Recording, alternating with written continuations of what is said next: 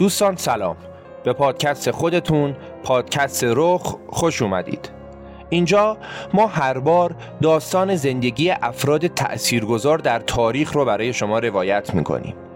ولی طبق توضیحاتی که قبل از انتشار این اپیزود در شبکه های اجتماعی پادکست رخ دادیم قرار تو این اپیزود ما با امپراتوری عثمانی ها آشنا بشیم و در ادامه این قسمت و در دو اپیزود بعدی داستان زندگی آتاتورک رو بررسی کنیم. راستش دونستن داستان زندگی آتاتورک بدون اطلاع از تاریخ امپراتوری عثمانی لطفی نداشت و از طرفی هم این بهونه خوبی بود تا با هم یک بار تاریخ بزرگترین امپراتوری اسلامی دنیا رو بررسی کنیم و ببینیم عثمانی ها اصلا از کجا اومدن چه کردن و چه سرنوشتی داشتن. Thank you.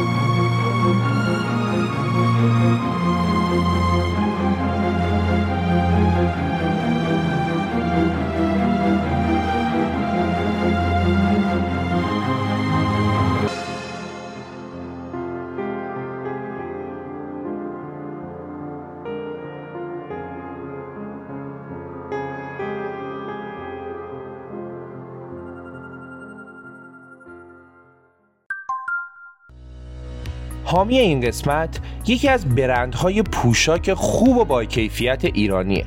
پوشاک زنانه سارک. سارک یه برند معتبر ایرانیه با 23 سال سابقه که توی این مدت سلیقه مخاطبهای ایرانی رو کامل شناخته. این برند از طراحی تا تولید و نهایتا فروش رو خودش انجام میده و اینجوری بدون واسطه با مشتریاش در ارتباطه. شعار برند سارک اینه که همرنگ طبیعت باش و در راستای همین شعار هم تولیداتشون با استفاده از الیاف طبیعیه. سارک شعب مختلفی تو تهران و ایران داره. ولی برای راحتی کار مشتریانش یه سایت و فروشگاه اینترنتی همچین درست درمونی هم را انداخته. با پشتیبانی فعال و خدمات پس از فروش. برای شنونده های پادکست رخ هم یه تخفیف 20 درصدی گذاشتن. و شما می‌تونید با وارد کردن کد رخ 1400 ROKH 1400 به حروف کوچیک تا پایان سال جاری برای خریدهای اینترنتیتون از این تخفیف خوب استفاده کنید. سارک پوشاک بانوان. برای شروع داستان میریم به 700 سال پیش. میریم به اواخر قرن 13 میلادی. اون زمان حال و اوضاع سیاسی قدرت های بزرگ خیلی تعریفی نداشت. دو قدرت بزرگ دنیا یکی امپراتوری سلجوقیان مسلمون بود که تو ایران و کشورهای اطرافش حکومت می‌کردن و یکی هم امپراتوری بیزانس مسیحی یا همون امپراتوری روم شرقی بود که بیشتر اروپا رو تحت کنترل داشتن.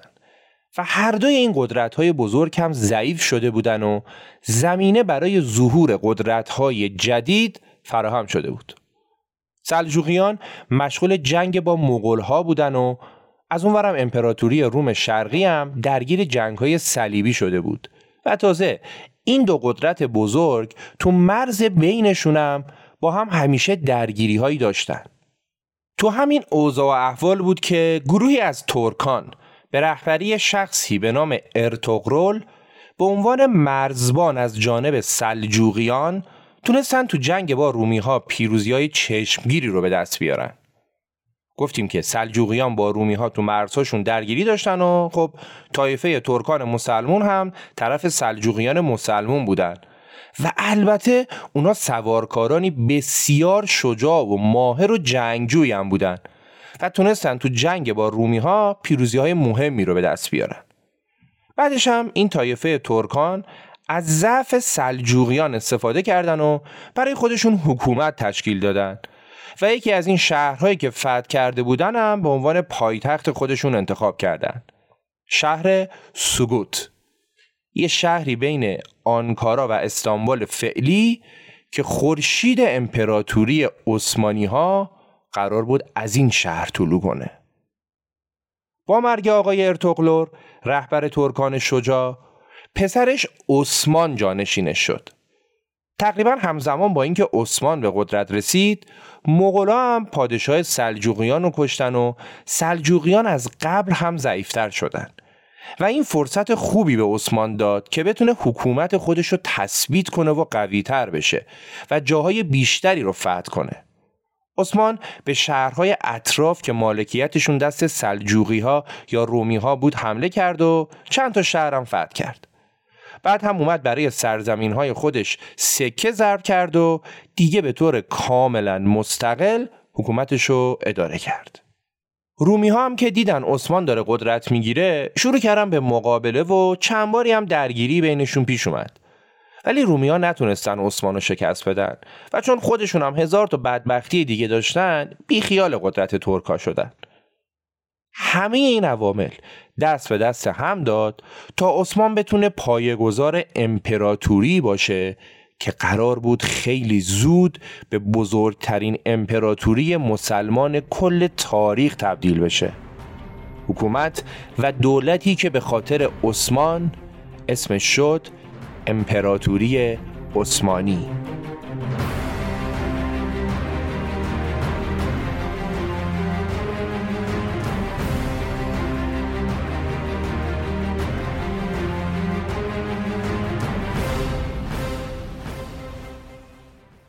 بعد از مرگ عثمان پسرش اورخان یا اورخان به سلطنت رسید.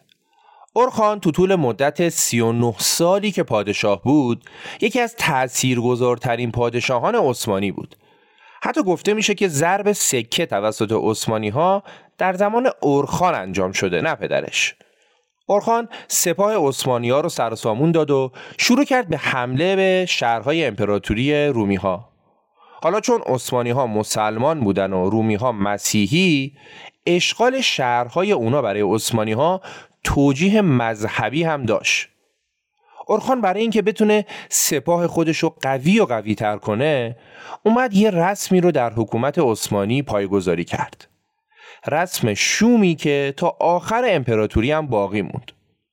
داستان این بود که اونا وقتی شهرهای مسیحی ها رو می‌گرفتن می‌رفتن سراغ خانواده های مسیحی و یه پسر از هر خانواده رو به زور از خانواده جدا می‌کردن و برای تعلیم و تربیت و شرکت در جنگ میفرستادنش به ارتش و بچه رو برای همیشه از خانوادهش جدا می‌کردن. البته اگه خانواده فقط یه پسر داشت اونو نمی بردن و اگه چند تا هم پسر داشت فقط یکیشون رو و خب چون این پسر بچه ها از بچگی از خانواده هاشون جدا می شدن و تو محیط نظامی تربیت می شدن دیگه وقتی بزرگ می شدن یه مسلمون جنگجوی عاشق امپراتوری بودن که حاضر بودن جونشونم برای اهداف عثمانی ها فدا کنن.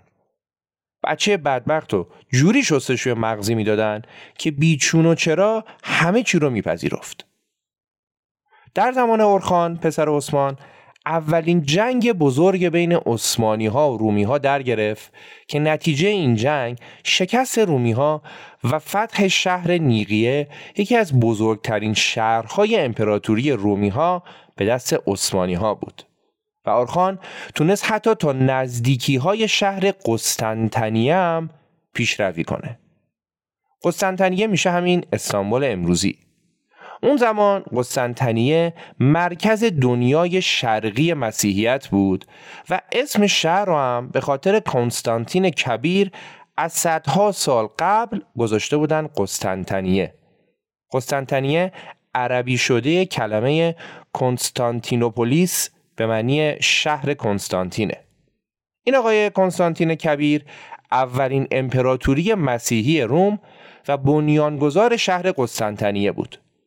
شهری که در زمان داستان ما نماد امپراتوری مسیحیت روی زمین بود.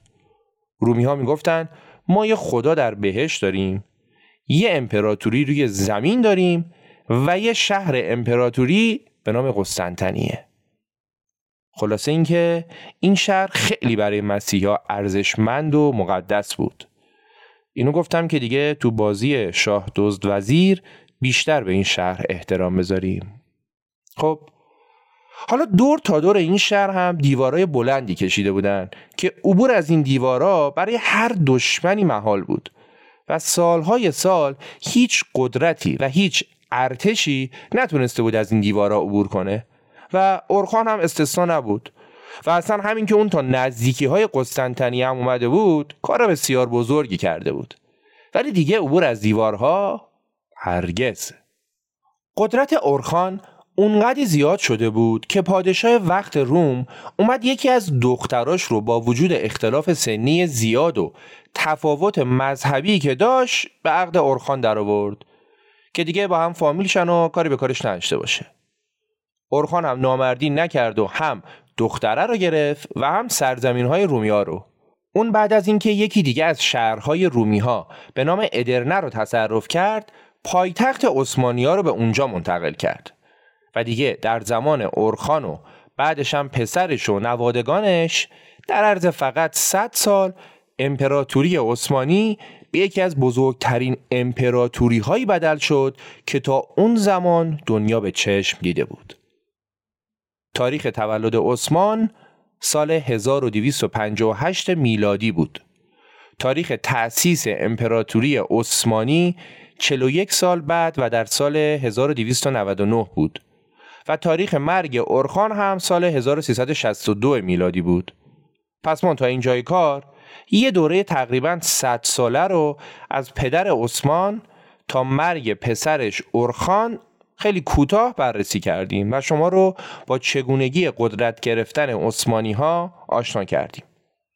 از اینجا به بعد دیگه قرار نیست داستان تک تک پادشاهان عثمانی رو براتون تعریف کنیم که خب مسلما زمانش رو نداریم و شاید حوصلش هم نباشه. ولی می‌خوایم داستان دو تا از پادشاه رو براتون بگیم. یکی سلطان سلیمان که سریال ترکیه حریم سلطان رو دربارش درست کردن و جلوتر بهش می‌رسیم. یکی هم سلطان محمد دوم که در زمان اون یکی از معروفترین جنگ های تاریخ اتفاق میافته. جنگی که به جرأت میشه گفت جغرافیای تاریخ رو برای همیشه تغییر داد. پس الان از سال 1362 میلادی میریم به حوالی سال 1450 تا ببینیم داستان سلطان محمد دوم و جنگ تاریخیش از چه قرار بوده.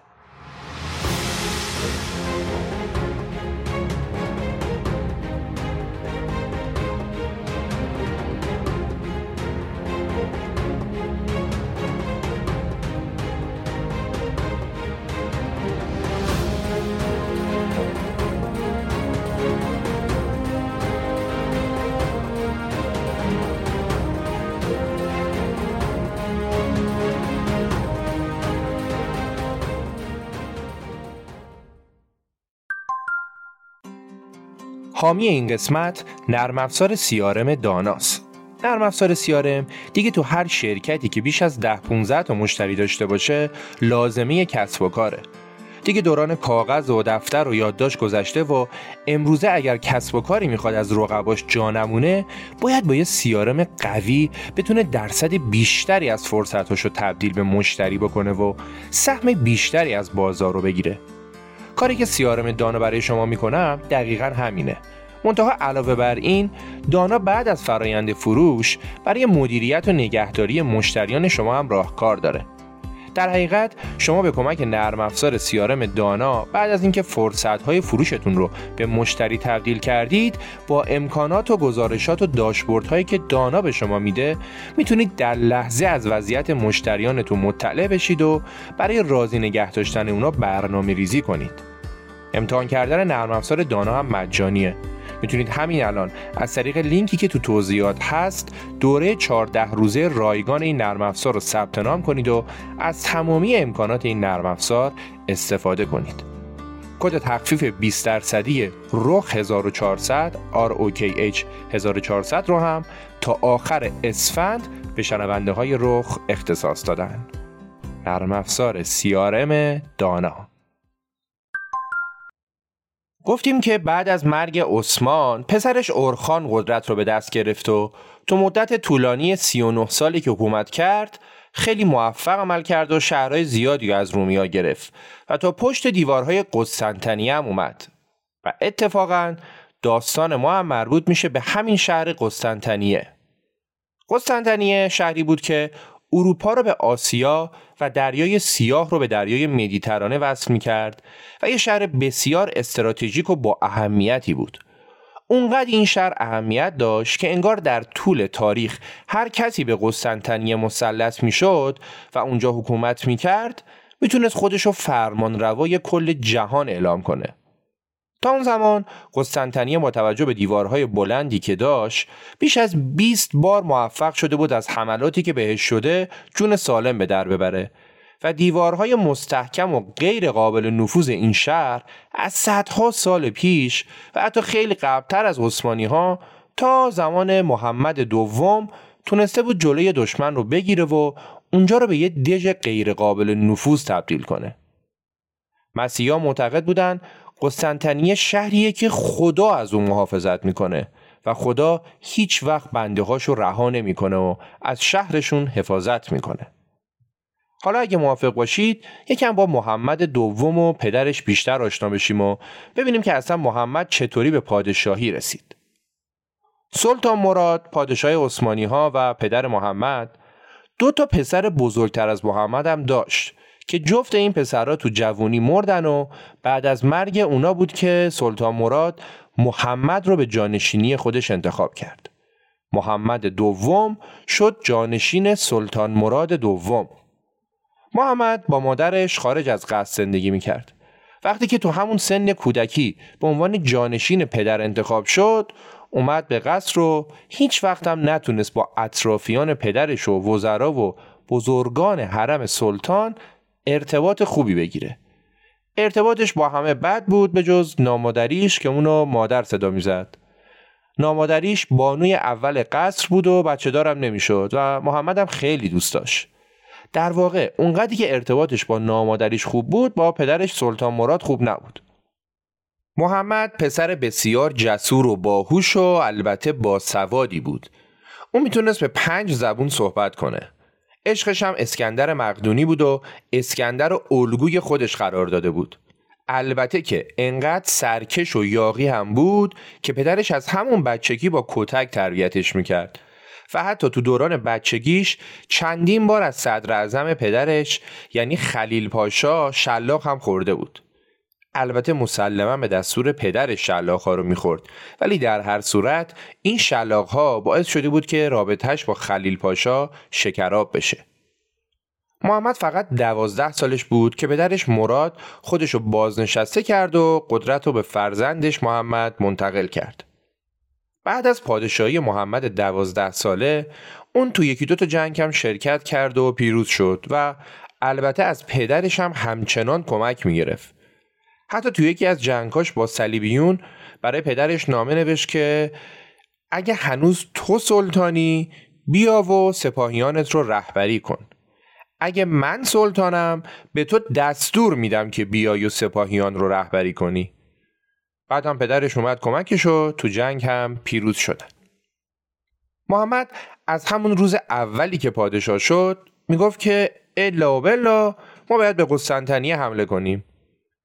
پدرش هم که رسما پادشاه نبود ولی قدرت هنوز دستش بود بهش می‌گفت پسر جان میشین سر جات. گنده ترستا نتونستن از دیواره قسطنطنیه رد بشن. حالا تو فسخل بچه می‌خوای این کارو بکنی؟ درباریون هم با این کار به شدت مخالف بودن. اصرار محمد به این کار اونقدی زیاد شد که بعد دو سال پدرش گفت آقا اصلا من غلط کردم تو رو کردم پادشاه. بیا برو دنبال بازیت خودم برمیگردم سر جام.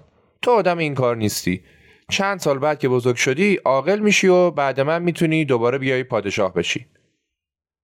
و اینطوری شد که محمد در چهارده سالگی از پادشاهی خل شد و یه جورایی تبعید شد به یه جای دور تا پنج سال بعد که سلطان مراد دوم از دنیا رفت.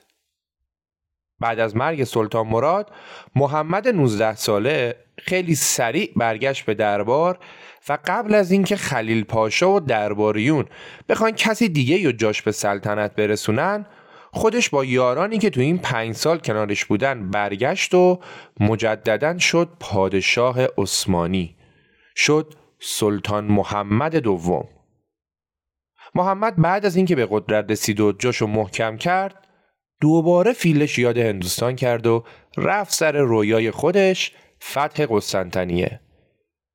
درباریون هم دو تیم شده بودن.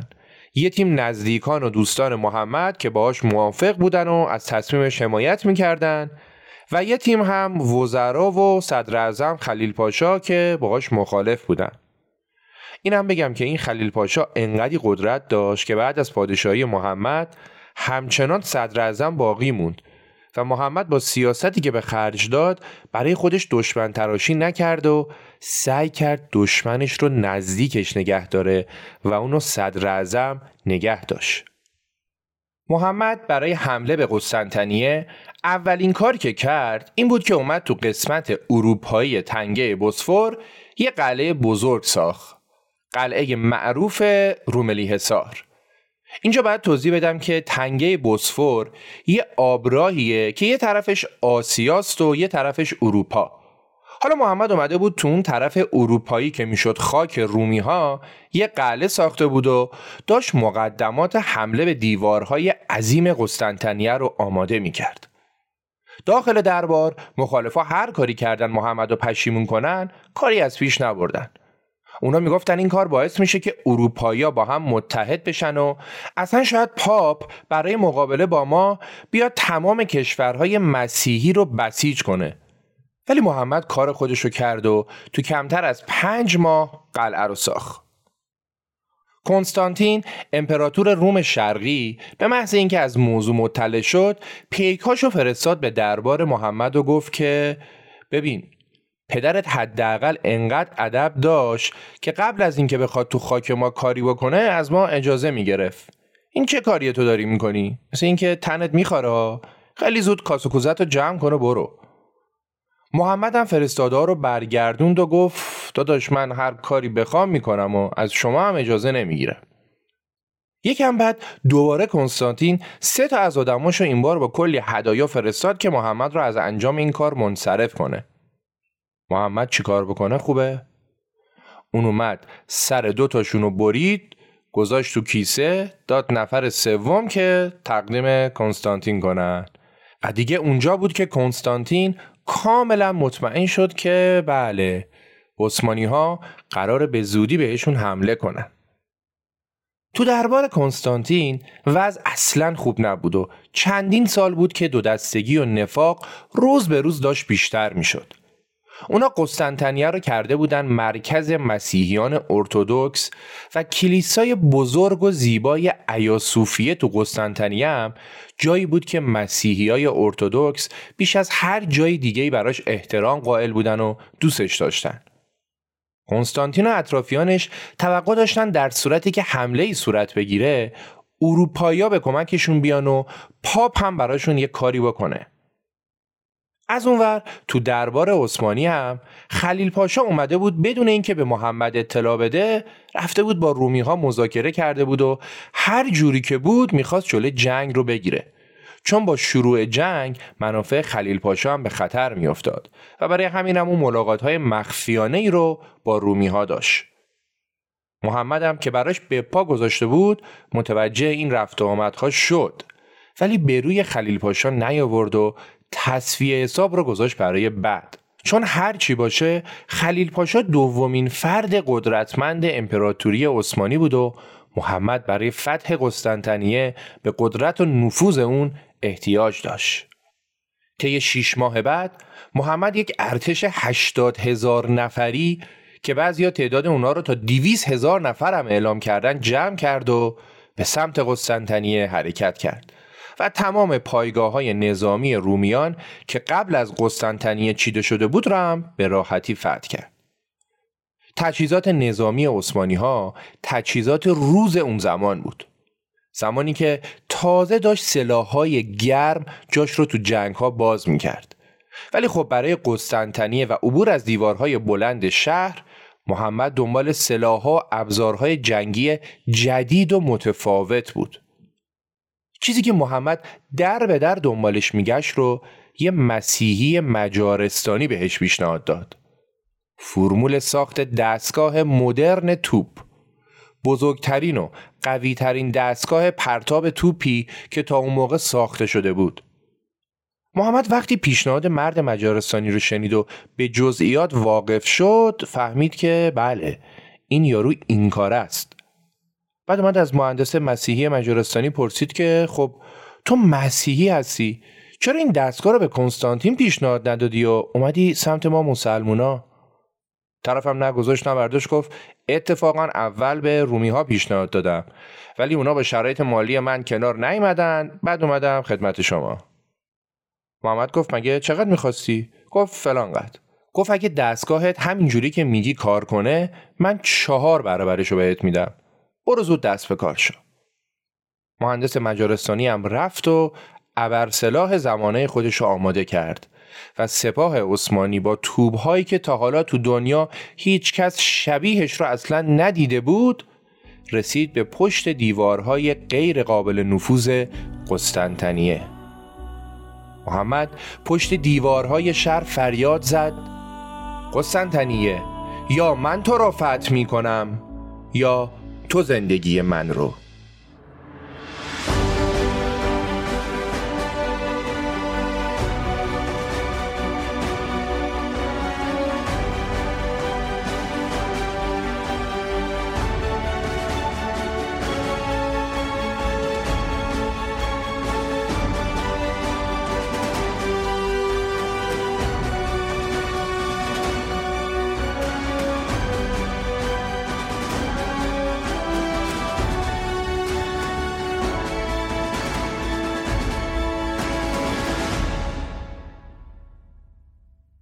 بریم ببینیم تو دربار کنستانتین اوضاع چه قراره.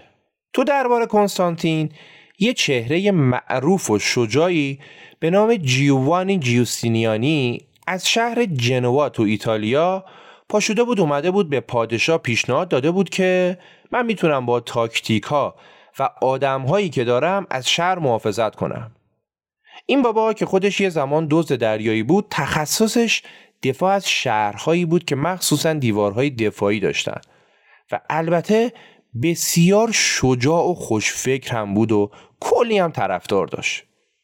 کنستانتین وقتی پیشنهاد جیوانی رو شنید با اشتیاق قبول کرد و مسئولیت دفاع از شهر رو داد بهش و گفت که اگه از پسش بر بیای فلان جزیره رو هم در بست میدم واسه خودت. جنگ شروع شد. جنگ شروع شد و توبخانه عثمانی ها بزرگترین توبخانه اون موقع جهان قسطنطنیه رو بمبارون کردن. این توپ ها شبیه اونایی که تو فیلم دیدیم نبودن.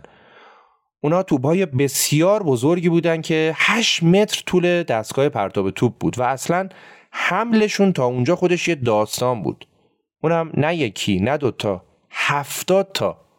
هفتاد تا توپی که رومی ها تا حالا نظیرش اصلا ندیده بودن که بخوام برای مقابله باهاش کاری بکنن. البته توپ ها یه ایراد اساسی هم داشتن. اونم این بود که اونا هر سه ساعت یک بار می‌تونستن شلیک کنن. و این احتمال وجود داشت که اگه ازشون زیاد استفاده کنن خود دستگاه منفجر بشه. و باید سه ساعت صبر می‌کردن که کامل خنک بشه بعد دوباره به سمت دیوارا شلیک می‌کردن. دیوارای قسطنطنیه 1100 سال بود که محکم سر جاشون بودن و تو دنیا واقعا کم نظیر بودن. خلاصه که با شلیک توب ها دیوارا بعد از چند روز آسیب دیده بودند ولی همچنان سر جاشون بودن جیوانی دید که اینطوری نمیشه که بشینن فقط نگاه کنن. پس تصمیم گرفت با سپاه دو هزار نفری خودش بره بیرون دیوارهای شهر رو به سپاه عثمانی ها شبیخون بزنه و برگرده. سربازای اون بسیار آموزش دیده و جنگجو و شجاع بودن و اصلا برای همین کار اومده بودن اونجا دیگه. نیومده بودن که وایسن توپهای عثمانی ها رو تماشا کنن. پس اونا شبیخون زدن و روب و وحشتی که تو سپاه عثمانی افتاد همشون رو سورپرایز کرد. جنگ ادامه داشت. هر روزی هم که از جنگ میگذشت احتمال اینکه کمک ها از اروپا به قسطنطنیه برسه بیشتر می‌شد و این به ضرر عثمانیا بود. اونا مجبور شدن به توپ ها فشار بیشتری بیارن و زمان پرتابشون رو سریعتر کنن. و این یعنی احتمال انفجار توپ ها رو بالاتر ببرن.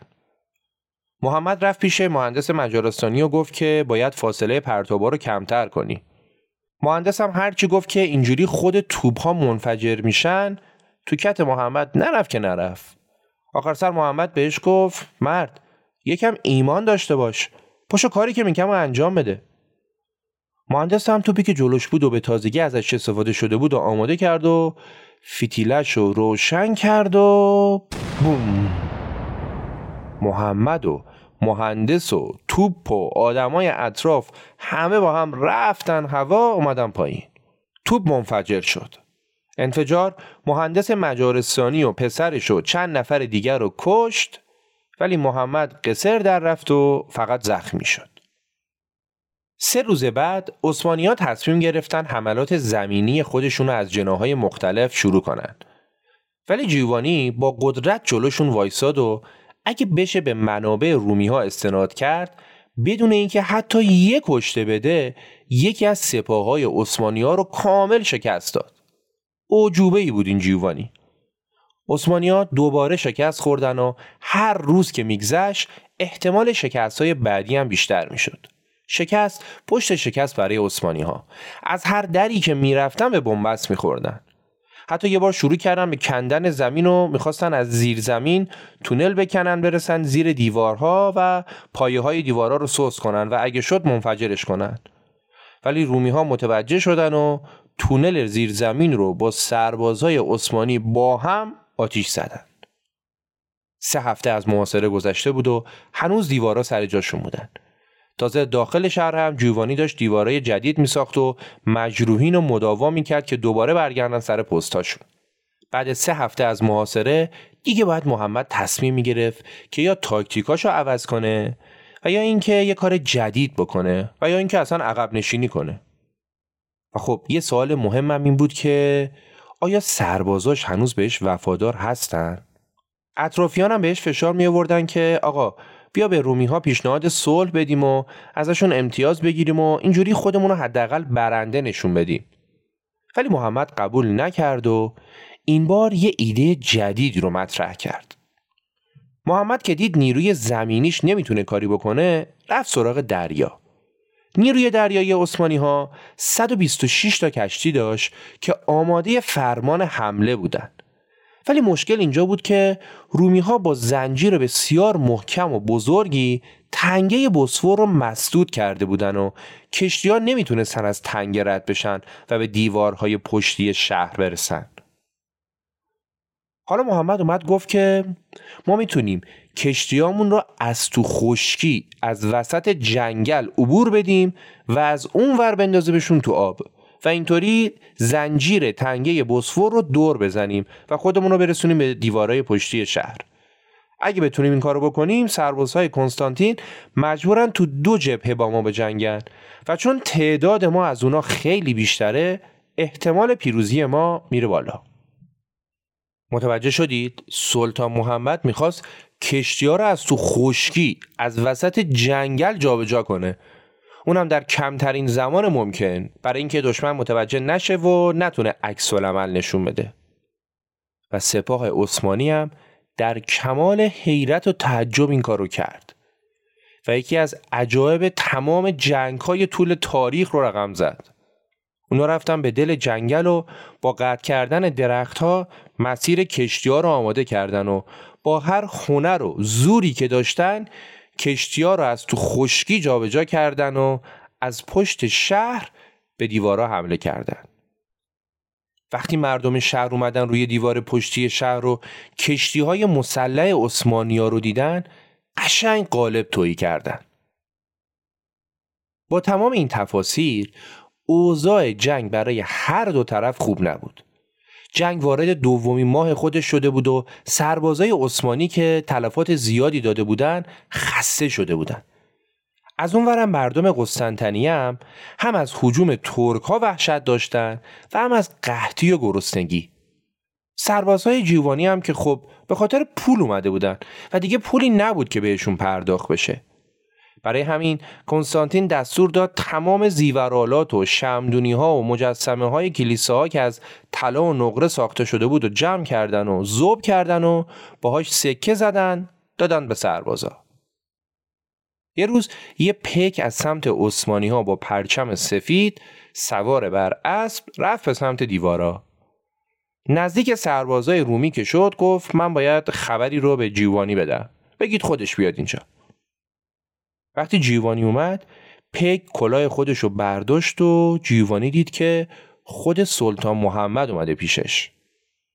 محمد بهش گفت هرچی پادشاه روم بهت داده من چهار برابرش رو بهت میدم.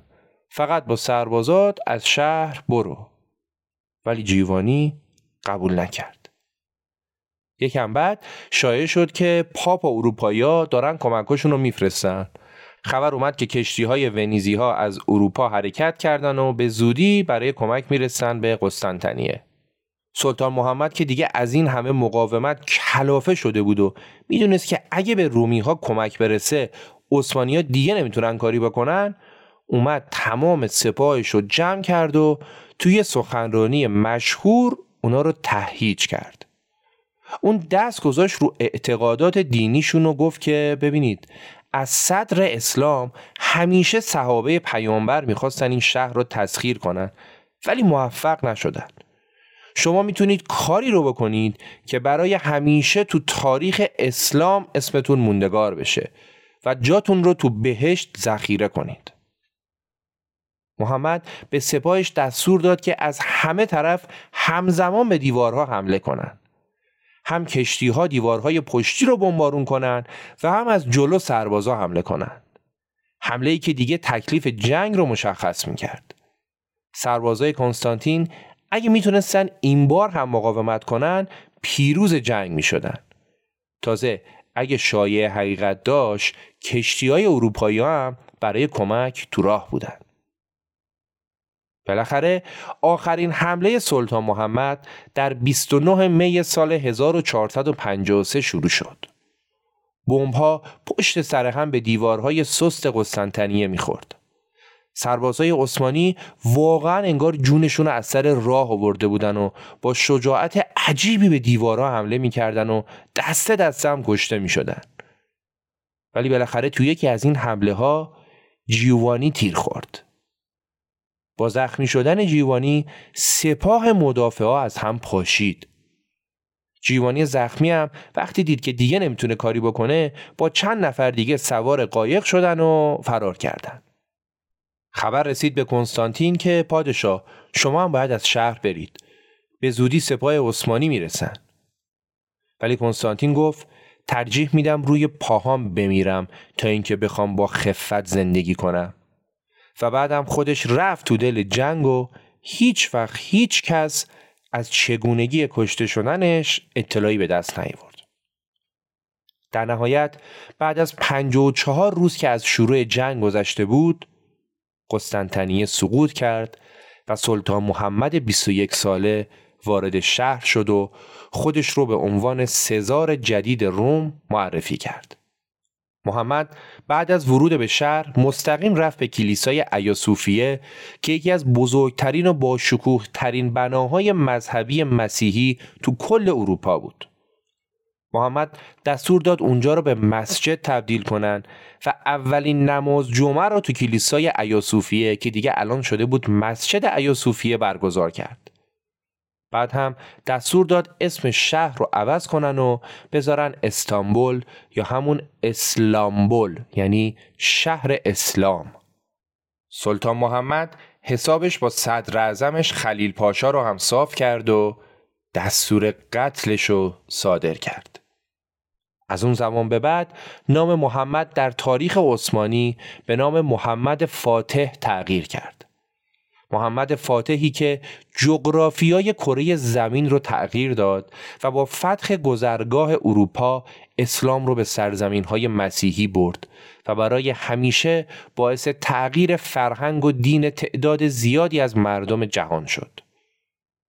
محمد دوم سی و یک سال سلطنت کرد و بیشتر دوران حکومتش در جنگ و نبرد بود. اون قلمرو عثمانی رو گسترش داد و به جز قسطنطنیه بوسنی، سربستان و آلبانی را فتح کرد و با تصرفاتی که محمد و پادشاهان بعدی به دست آوردن خیلی زود یک سوم کل خاک اروپا بیشتر آفریقای شمالی و تقریبا اکثر قسمت های خاورمیانه به امپراتوری عثمانی ملحق شد و بزرگترین امپراتوری اسلامی تاریخ اینطوری شکل گرفت. به واسطه فتوحاتی که محمد داشت اون هم در میان مسلمون ها و هم در میان مسیحی ها شهرت بسیار زیادی پیدا کرد. البته هر چقدر که در بین مسلمون ها محبوب بود در نظر مسیحی ها منفور و آدمکش بود. مرگ محمد بعد از 31 سال سلطنت باعث شادمانی و خوشحالی مسیحیان شد و گفته شده که حتی زنگ کلیساها به نشانه شادی به صدا در اومدن خبر مرگ سلطان محمد رو تو ونیز با این عبارت اعلام کردند. عقاب بزرگ مرد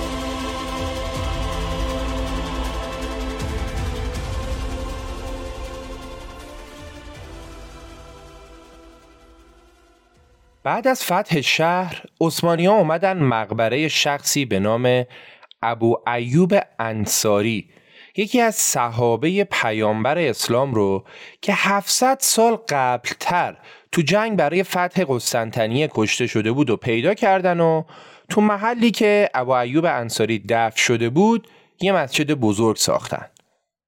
البته که مشخص جسدی در کار نبوده و قبر اون صحابه هم در کشوری که 700 سال مسیحی بوده اصلا معلوم نبوده کجا هست. و عثمانی ها یه جورایی با علم کردن این موضوع می‌خواستن استانبول رو به مرکز جهان اسلام تبدیل کنن. و خب برای این کار نشونه های مذهبی اسلامی هم نیاز داشتن و چی بهتر از مقبره صحابه پیامبر. بعدش هم رسم شد که سلاطین عثمانی وقتی می‌خواستن تاج گذاری کنن باید تو اون مسجد به سمت مقبره حرکت می‌کردن و یه سری مراسمی رو به جا می آوردن. برای همینم راهی که به سمت مقبره می‌رفت به جاده جلوس معروف شد و این رسم تا پایان دوره عثمانی هم پابرجا موند. درسته که پادشاهان عثمانی سلطان بودن ولی اونا خودشون خلیفه مسلمین و رهبر دینی و مذهبی مسلمون هم می‌دونستن و با توجه به قدرتی که داشتن می‌گفتن که دولت عثمانی پرچمدار اسلام تو دنیاست. ولی با این حال از اوایل قرن 16 هم تهدیدهایی از جانب سایر مسلمانای خاورمیانه امپراتوری عثمانیا رو تضعیف کرد. اینجا دیگه داستان پیچیده شده بود و این بار عثمانیا باید با برادران دینی خودشون می جنگیدن و اونا رو میکشتن. تا قبلش کشتن مسیحی ها و گسترش سرزمین های امپراتوری مسلمانان توجیه مذهبی داشت ولی کشتن مسلمون ها دیگه نه. یکی از مهمترین دشمنان عثمانی ها هم صفویان تو ایران بودن و البته قزلباش ها که اونا هم از ایران حمایت می شدن و حتی تو نزدیکی های استانبول هم پیشروی کردند ولی خب سرکوب شدن. عثمانیا برای اینکه جنگ با مسلمونا رو از نظر مذهبی توجیه کنن اومدن گفتن که صفویان شیعه هستن و شیعه هم از اسلام منحرف شده و اصلا اونا نه تنها مسلمون نیستن بلکه مرتد هم هستن و باید کشته بشن. بعد هم تو جنگ با صفویان اونا رو شکست دادن و صفویان شیعه به مرزهای ایران عقب نشینی کردند. البته نباید فراموش کنیم که در سالهایی که ارتش عثمانی به راحتی تا قلب اروپا پیش می‌رفت و از شمال آفریقا تا کل خاور میانه را زیر سلطه داشت بین تمام کشورهای همسایه تنها کشور ایران تونست استقلال خودش رو مقابل این امپراتوری حفظ کنه. تهدید صفویان شیعه با عقب نشینی که کردن برای عثمانیا کمرنگ شد ولی از بین نرفت. و یه موضوعی که این وسط خیلی مهمه اینه که درسته که اختلاف شیعه و سنی از زمان عثمانی شروع نشد و قبلتر هم این اختلاف وجود داشت. ولی در زمان اونا به این اختلافات دامن زده شد و از اون موقع به قرن معاصر هم کشیده شد. و علاوه بر این موضوع هم بسیاری از مشکلات و بحرانهای امروز دنیا مثل اختلافات ارمنستان و جمهوری آذربایجان و ترکیه با هم و جنگهای قومی و مذهبی بین سربستان و بوسنی و کوزوو و بخش زیادی از سیاستهای توسعه طلبانه دولت فعلی ترکیه ریشش تو همین تاریخ 600 ساله پر از جنگ و خشونت امپراتوری عثمانی داره.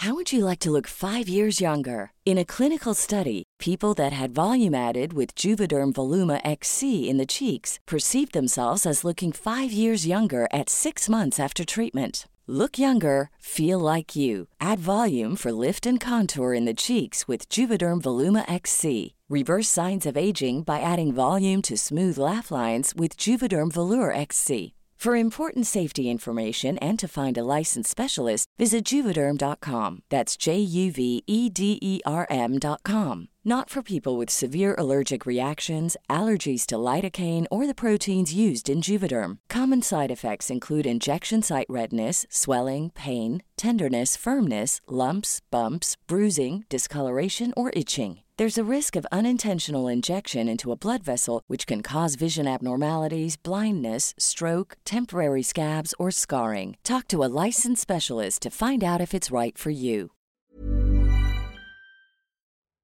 خب دیگه وقتشه که بریم سراغ سلطان سلیمان کسی که طولانی ترین دوره سلطنت رو میون تمام سلاطین عثمانی داشت و به واسطه سریال حریم سلطان و البته نقش خورم سلطان این پادشاه تو کشور ما هم خیلی شناخته شده و معروفه.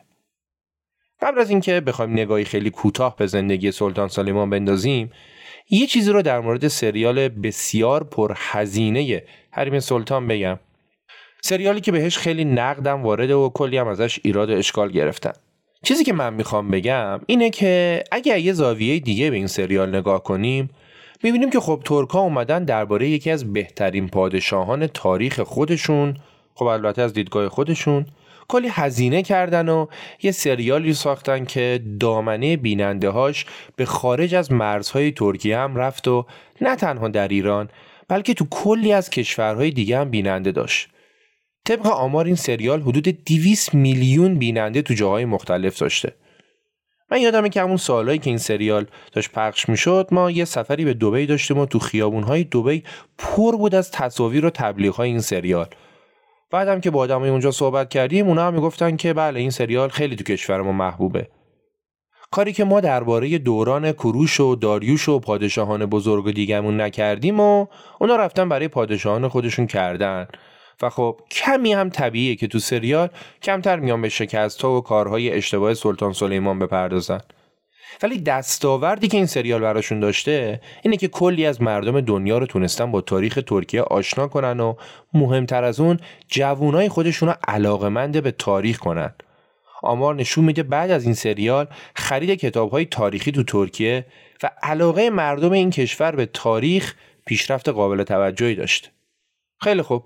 بگذریم و بریم سراغ سلطان سلیمان سلیمان پسر سلطان سلیم بود و سلیم کسی بود که تاریخ نشون میده آدم بسیار سنگدلی بوده ولی سلیمان از پدرش خیلی با انصافتر و منطقی تر بود و در بین پادشاهان عثمانی هم یکی از معروفترین و محبوبترین پادشاه ها بود.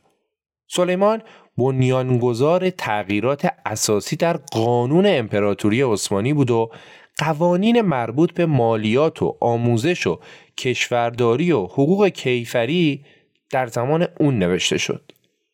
نقش سلیمان انقدر تو قانون من کردن حکومت پررنگ بود که مردم ترکیه بهش لقب سلیمان قانونی دادن. یعنی سلیمان آورنده قانون. و حالا فارغ از خوب و بد قوانین اینکه موضوعات قانونمند شده بود خودش یه قدم بزرگ رو به جلو بود. سلطان سلیمان به پنج زبون ترکیه، عثمانی، ترکیه، جغتایی، عربی، فارسی و روسی حرف می‌زد و عصر طلایی هنر ادبیات ترک هم در زمان همین پادشاه بود که خیلی به این چیزا اهمیت می‌داد و خودش هم دستی براتش داشت و گهگاهی هم شعر می‌گفت. سلیمان تو کاخ توپکاپی زندگی می‌کرد. کاخ توپکاپی به دستور سلطان محمد که دربارش مفصل صحبت کردیم تو استانبول ساخته شده بود. این کاخ بسیار زیبا مشرف به استانبول و تنگه بسفوره و یکی از زیباترین لوکیشن های استانبول رو داره. سلطان سلیمان می‌تونست روبروی آبهای تنگه پسفور وقتی به راست نگاه می‌کنه آسیا رو ببینه و وقتی به چپ نگاه می‌کنه اروپا رو ببینه و حالش رو ببره. این کاخ توپکاپی دو تا چیز خیلی مهمم داره که به داستان ما مربوط میشه. اولیش موزه توپکاپیه. همونطور که گفتیم ها برای اینکه استانبول رو بتونن به مرکز دنیای اسلام تبدیل کنن اومدن از تمام سرزمین هایی که فتح کرده بودن اشیای مذهبی خاص رو به استانبول منتقل کردن و در موزه توبکاپی نگهداری کردن. که خب هنوز هم میشه از این موزه و البته از کل کاخ دیدن کرد. یه چند تا از چیزهایی که توی این موزه نگهداری میشه رو اگه بخوام بگم اینا هستن.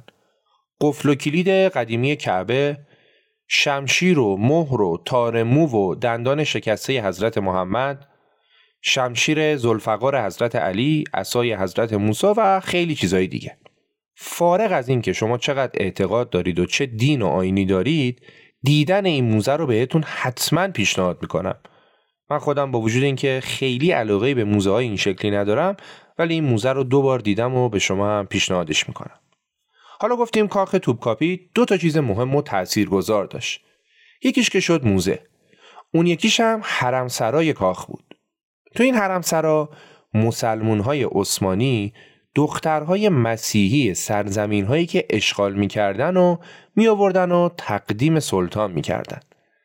البته که هر کسی هم نمی‌تونست قدم در حریم سلطان بذاره و باید از حیث زیبایی و های دیگه طرف امتیازات لازم رو کسب می‌کرد.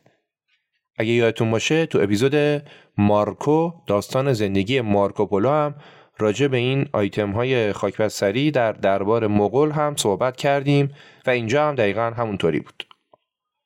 توپکاپی حرم سراش و کنیساش تقریبا 60 سال بعد از ساخته شدن در سال 1520 به سلطان سلیمان رسید و از بین این کنیزان نامسلمون دل سلطان پیش یکیشون گیر کرد. خورم سلطان دختر یک کشیش که البته اسم اصلیش آناستازیا یا الکساندرا لیسوفسکا بود که به عنوان برده به دربار سلطان اومده بود. ولی سلطان سلیمان با زیر پا گذاشتن سنت های سلاطین پیشین با خورم سلطان ازدواج کرد و خورم سلطان شد سوگلی سلطان. داستان درگیری های خورم سلطان با مادر پادشاه هم که خودش داستان طول و درازیه و ما اینجا بهش ورود نمی کنیم. چیزی که مشخصه اینه که سلیمان عاشق و دلباخته خورم سلطان بود و حتی کلی هم شعر براش گفته بود. دو سه بیت از شعراشو براتون می‌خونم که به عمق علاقه پادشاه پی ببرید. بیشتر کلمات فارسیه ولی چند تا کلمه ترکی هم داره که امیدوارم چون من ترکی بلد نیستم درست تلفظشون کنم. میگه جلیس خلوتم وارم حبیبم ماه تابانم انیسم محرمم وارم گزلر شاهی سلطانم. حیاتم حاصلم عمرم شراب کوسرم آتنم بهارم بهچتم روزم نگارم ورد خندانم. نشاتم اشرتم بزمم چراغم نیرم شمعم ترنجی نار و نارنجم بنیم شمع شبستانم. بابا همچین عاشقی بوده سلطان. خورم سلطان زن خیر و بسیار سیاستمداری بود که در کنار مادر شوهرش دوتایی نقش اساسی در تصمیماتی که شاه می گرفت داشتن و میشه گفت اون زمان زمان سلطه زنان در امپراتوری عثمانی بود. سلطان سلیمان چند باری هم با صفویان و شاه تحماس جنگید و در نهایت دو دولت ایران و عثمانی با هم پیمان صلحی رو نوشتن که به موجب اون جنگ های طولانی مدت ما بین دو دولت برای بیش از 20 سال خاتمه پیدا کرد. شاه تحماس مرزهای بین دو کشور رو با توجه به آخرین تصرفات سلیمان به رسمیت شناخت و از اونورم سلطان سلیمان تعهد داد که به زائرهای ایرانی اجازه بده که به شهرهای مکه و مدینه و اماکن مقدس شیعیان تو عراق سفر کنند. سلطان سلیمان تصرفات عثمانی ها را از اون چه که بود هم بزرگتر کرد و با فتح سرزمین هایی مثل سوریه و بغداد و قاهره و البته تسلط بر مکه و مدینه و شهرهای اسلامی حالا دیگه امپراتوری عثمانی مالک اکثر سرزمین های اسلامی بود و توازن مردم امپراتوری که غالبا مسیحی بود رفت به سمت مسلمون ها یعنی قبلا بیشتر مردمان امپراتوری عثمانی مسیحی بودن چون بیشتر فتوحات تو اروپا بود ولی الان با این سرزمین های اشغالی جدید اکثریت مسلمون بودن و این بهونه خوبی بود برای عثمانی ها که خودشونو به عنوان مرکزیت دنیای اسلام به دنیا معرفی کنند. در قرن 16 میلادی سلاطین عثمانی قدرتمندترین آدمهای روی کره زمین بودن و سپاه سلیمان لرزه بر اندام اروپا مینداخت. سلیمان حتی تا پشت دروازه های وین هم رسید و اگه وین رو فتح می‌کرد کل اروپا رو هم فتح می‌کرد که خب موفق به این کار نشد. در نهایت سلطان سلیمان در سال 1566 میلادی بعد از 46 سال سلطنت درگذشت و در مسجد سلیمانیه به خاک سپرده شد.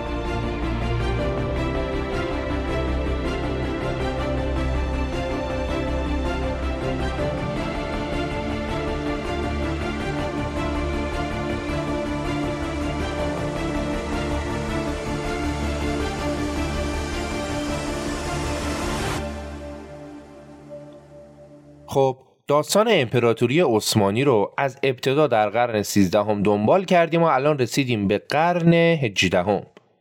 قرن 18 هم قرن افول تدریجی عثمانی ها بود. تو دنیا ورق داشت کم کم برمیگشت. ارتش روسیه قوی تر شده بود و اروپای روبه رشد و مترقی هم به همچنین. ولی عثمانی ها درجا می زدن و روز به روز ضعیفتر می شدن. دنیا در حال تغییر بود. غرب هم از نظر نظامی و هم از نظر فرهنگی از اونا جلو افتاده بود و انقلاب صنعتی و انقلاب فرانسه اروپا رو به سرعت پیش برده بود ولی عثمانی ها چون تو لاک خودشون بودن پیشرفت دنیا رو نمی‌دیدن سال 1798 ناپل اون به مصر حمله کرد و معادلات رو به نفع اروپا تغییر داد. تو اروپا به امپراتوری عثمانی لقب مرد بیمار اروپا رو داده بودند. یه امپراتوری بیمار از خاندانی قدیمی در تقابل با دنیای مدرن تو سرزمین های تحت سلطه عثمانی ها یواش یواش صدای اعتراضات بلند می شد و مردم هر سرزمین دوست داشتن استقلال خودشون و کشور خودشون رو داشته باشن. تفکر ملیگرایی تو سرزمین های عثمانی مثل خوره به جون پادشاهان عثمانی افتاده بود و فریاد خودمختاری و استقلال ملت ها بلند شده بود. تو بخش اروپایی امپراتوری روزها موش میدوندن و مسیحا رو تحریک می‌کردن که بر ضد امپراتوری مسلمان عثمانیا قیام کنند. با بلند شدن صدای اعتراضات یواش یواش آتیش درگیری های مذهبی هم شعله شد. با شروع اعتراضات ملی و مذهبی این یونانی ها بودند که به عنوان اولین کشور با جنگ و خونریزی از زیر یوغ امپراتوری عثمانی اومدن بیرون و اعلام استقلال کردند. سال 1839 شخصی به نام عبدالمجید اومد شد پادشاه عثمانی. عبدالمجید سلطانی جوون و تحصیل کرده بود و بعد از اینکه به سلطنت رسید شروع کرد به یه سری اصلاحات که تو تاریخ این اصلاحات به نام تنظیمات معروف شد. تو این تنظیمات عبدالمجید به عنوان پادشاه عثمانی و خلیفه مسلمین اومده بود به سبک مغرب زمین حقوق ملت ها رو پذیرفته بود و به تمام مردمان امپراتوری عثمانی قول برابری تو همه چیزو داده بود. قرار بود مسلمونا مثل غیر مسلمونا در قانون و مالیات با هم برابر باشن چون قبل از اون اینطوری نبود و غیر مسلمونا بیشتر مالیات می‌دادن. تو این اصلاحات اونا آمدن حتی پوشش مردمان عثمانی رو عوض کردن. مردها قرنها بود که کلاه امامه‌ای میذاشتن رو سرشون. ولی تو نظام اصلاحات این کلاه جاشو داد به کلاه جدیدی به نام فز یا فینه دیگه رس شده بود که مقامات دولتی و ارتش و همه مردها از این کلاه استفاده کنن. عبدالمجید تو نظام تعلیم و تربیت و حمل و نقل عمومی هم تغییراتی داد. اما مرد بیمار اروپا دیر به فکر درمان خودش افتاده بود و این مسکنها هم دوای درد نبود. در مجموع عبدالمجید می‌خواست مردمی رو که فکر می‌کرد هنوز به امپراتوری وفادارن رو در عین حالی که بهشون آزادی میده سمت خودش هم نگه داره که البته موفق نبود. بعد از مرگ عبدالمجید برادرش به پادشاهی رسید و در زمان اون دامنه اعتراضات بیشتر شد و اوضاع امپراتوری هم بدتر. این پادشاه هم بعد از 15 سال سلطنت و بالا گرفتن اعتراضات با فتفای مفتی اعظم عثمانی توسط وزرا برکنار شد و بعدش هم خودکشی کرد. بعد از اون اومدن این بار پسر عبدالمجید رو کردن پادشاه. ولی خیلی زود گفتن که ایشون سلامت عقل و روان نداره و اونم از پادشاهی برکنارش کردن و اونی یکی پسر عبدالمجید به نام عبدالحمید رو به پادشاهی انتخاب کردن. عبدالحمید دوم. عبدالحمید سی و چهار ساله که شد سی و چهارمین سلطان عثمانی که تو اپیزود بعدم زیاد باش کار داریم البته قرار نیست ما اینجا این اسامی رو حفظ کنیم و درگیرشون بشیم. فقط می‌خوایم شما رو در جریان بحرانهای امپراتوری در حال سقوط عثمانی بذاریم و بتونیم اوضاع آشفته اون زمان رو برای شما ترسیم کنیم. پادشاهی این آقای سلطان عبدالحمید دوم که گفتیم باهاش زیاد هم کار داریم به خاطر فشار قدرت‌های غربی به حکومت عثمانی بود.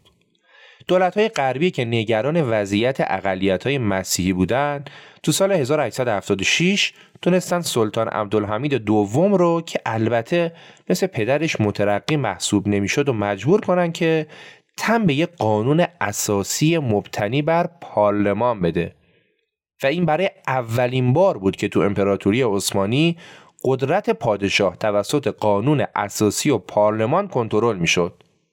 ولی هیچ کدوم از این کارها هم نتونست جلوی روند فروپاشی امپراتوری عثمانی رو بگیره.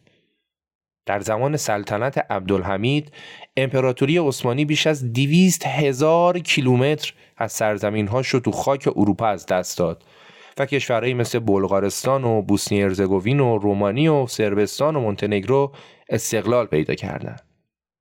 عبدالحمید که دید اینجوری نمی‌تونه کارو پیش ببره و اوضاع داره بدتر هم میشه اومد قانون اساسی که در زمان خودش به تصویب رسیده بود رو به حالت تعلیق در آورد و خودش شروع کرد به تنهایی و با استبداد حکومت کردن عبدالحمید حاضر به پیروی از تمدن غرب نبود و معتقد بود شرق و اسلام خودشون داره تمدن قوی هستن و نیازی به فرهنگ و تمدن غرب نیست. البته موازی با این استبداد و تغییر تاکتیک عبدالحمید هم یه سری اصلاحات زیرساختی اساسی انجام داد. اون اومد مراکز آموزشی نظامی و پزشکی رو در سر و سر امپراتوری تأسیس کرد. هزینه آموزش رو آورد پایین و قطار پاریس استانبول راه اندازی کرد تا دیگه ترکا خیلی راحت در جریان مد روز دنیا و پیشرفتهای اروپایی قرار بگیرن. با اصلاحات تدریجی که اون داشت انجام می‌داد اروپایی هم اومدن تو استانبول و چند تا شهر دیگه سرمایه گذاری های کلون کردن و حتی بانک عثمانی هم تو فرانسه و انگلیس تأسیس شد و خب با وجود قانون کاپیتولاسیون اروپایی ها در قلب امپراتوری عثمانی برای خودشون پادشاهی می‌کردن. طبق قانون کاپیتولاسیون اروپایی ها در امپراتوری عثمانی از حق تجارت آزاد برخوردار بودند از مالیات معاف بودند هر کار غیرقانونی و هر خلافی هم که می‌کردن دولت عثمانی اجازه نداد بهشون بگه چرا و اونا باید توسط دولت های خودشون محاکمه می‌شدن و نه سیستم حقوقی عثمانی. سلطان عبدالحمید خودش هم از کاپیتولاسیون راضی نبود ولی چاره هم نداشت و برای حفظ امپراتوری و ارتباط با اروپایی ها و نیاز به ورود سرمایه اونا مجبور به این کار شده بود. و همین کولی دادن ها هم باعث شده بود که فرانسه و انگلیس و کلا امپریالیسم اروپایی از امپراتوری عثمانی پشتیبانی کنه. تازه عبدالحمید با آلمان هم رابطه بسیار خوبی برقرار کرد و عثمانی ها و آلمانی ها به کمک هم راهنی ساختن که از برلین شروع می شد و تا بغداد هم ادامه داشت. حواسمون باشه که اون زمان بغداد جزو خاک عثمانی بود و کشور عراق امروزی وجود خارجی نداشت. سال 1900 عبدالحمید به مناسبت سالگرد به تخت نشینیش اومد راهن استانبول به مکه هم راه اندازی کرد و نشون داد که عثمانی ها پاسدار کعبه هستن و ازش نگهبانی می‌کنن. عبدالحمید از بیهجابی آزادی زنها به سبک غرب به شدت جلوگیری کرد و جلوی آزادی مشروبات الکلی رو هم گرفت. اون می‌خواست با این کاراش امپراتوری عثمانی رو به عنوان یک قدرت بزرگ مسلمون نشون بده و می‌خواست مذهبیون مسلمون رو طرف خودش نگه داره. سوریه و فلسطین و یمن و سرزمین حجاز و خیلی از ولایات عرب که مدت طولانی بود سلاطین عثمانی اونا رو نادیده گرفته بودن حالا مجددا بهشون توجه شده بود و عبدالحمید به این کشورها توجه نشون می‌داد به این امید که ولایات عرب به امپراتوری وفادار باقی بمونن پس ما از یه طرف داریم اصلاحات عبدالحمید و تلاش مذبوحانه اون برای سرپا نگه داشتن امپراتوری عثمانی رو می‌بینیم و از طرف دیگه هم داریم فریاد ملیگرایی سرزمین های تحت امپراتوری رو میشنویم. سرزمین هایی که با حمایت های پیدا و پنهان روسیه و اروپا دارن یکی یکی اعلام استقلال می‌کنن و این موضوع باعث شده بود که به غرور ترک ها بر بخوره. ترک هایی که به عینه دارن می‌بینن که دوران سلطنت اونها در دنیا رو به پایانه و باید فکری نو در اندازن. تو همچین اوضاع و احوال سیاسی و اجتماعی بود که در زمان پادشاهی عبدالحمید در شهر سالونیک یکی از شهرهای امپراتوری عثمانی توی خانواده متوسط پسری به دنیا اومد که قرار بود در آینده تاریخ کشور ترکیه رو اون رقم بزنه. پسری به نام مصطفی. پسری که سالها بعد به پاس خدماتی که برای ترک انجام داد بهش لقب پدر ترک ها رو دادن و بهش گفتن آتا ترک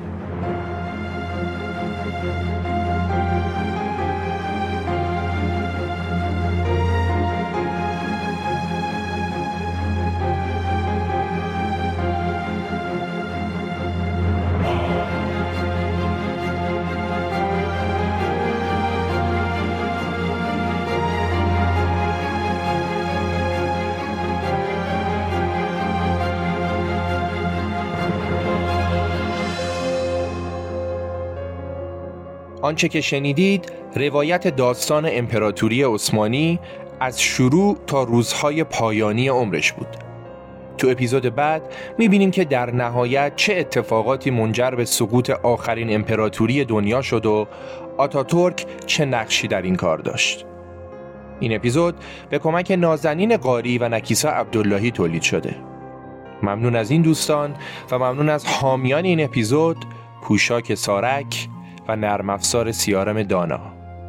مرسی از شما که مثل همیشه به پادکست خودتون پادکست رخ گوش می‌دید و اگه از این اپیزود خوشتون اومد خوشحال میشیم که اونو از طریق پست، استوری و یا هر روشی که دوست دارید به دوستانتونم معرفی کنید و اینطوری از ما حمایت کنید.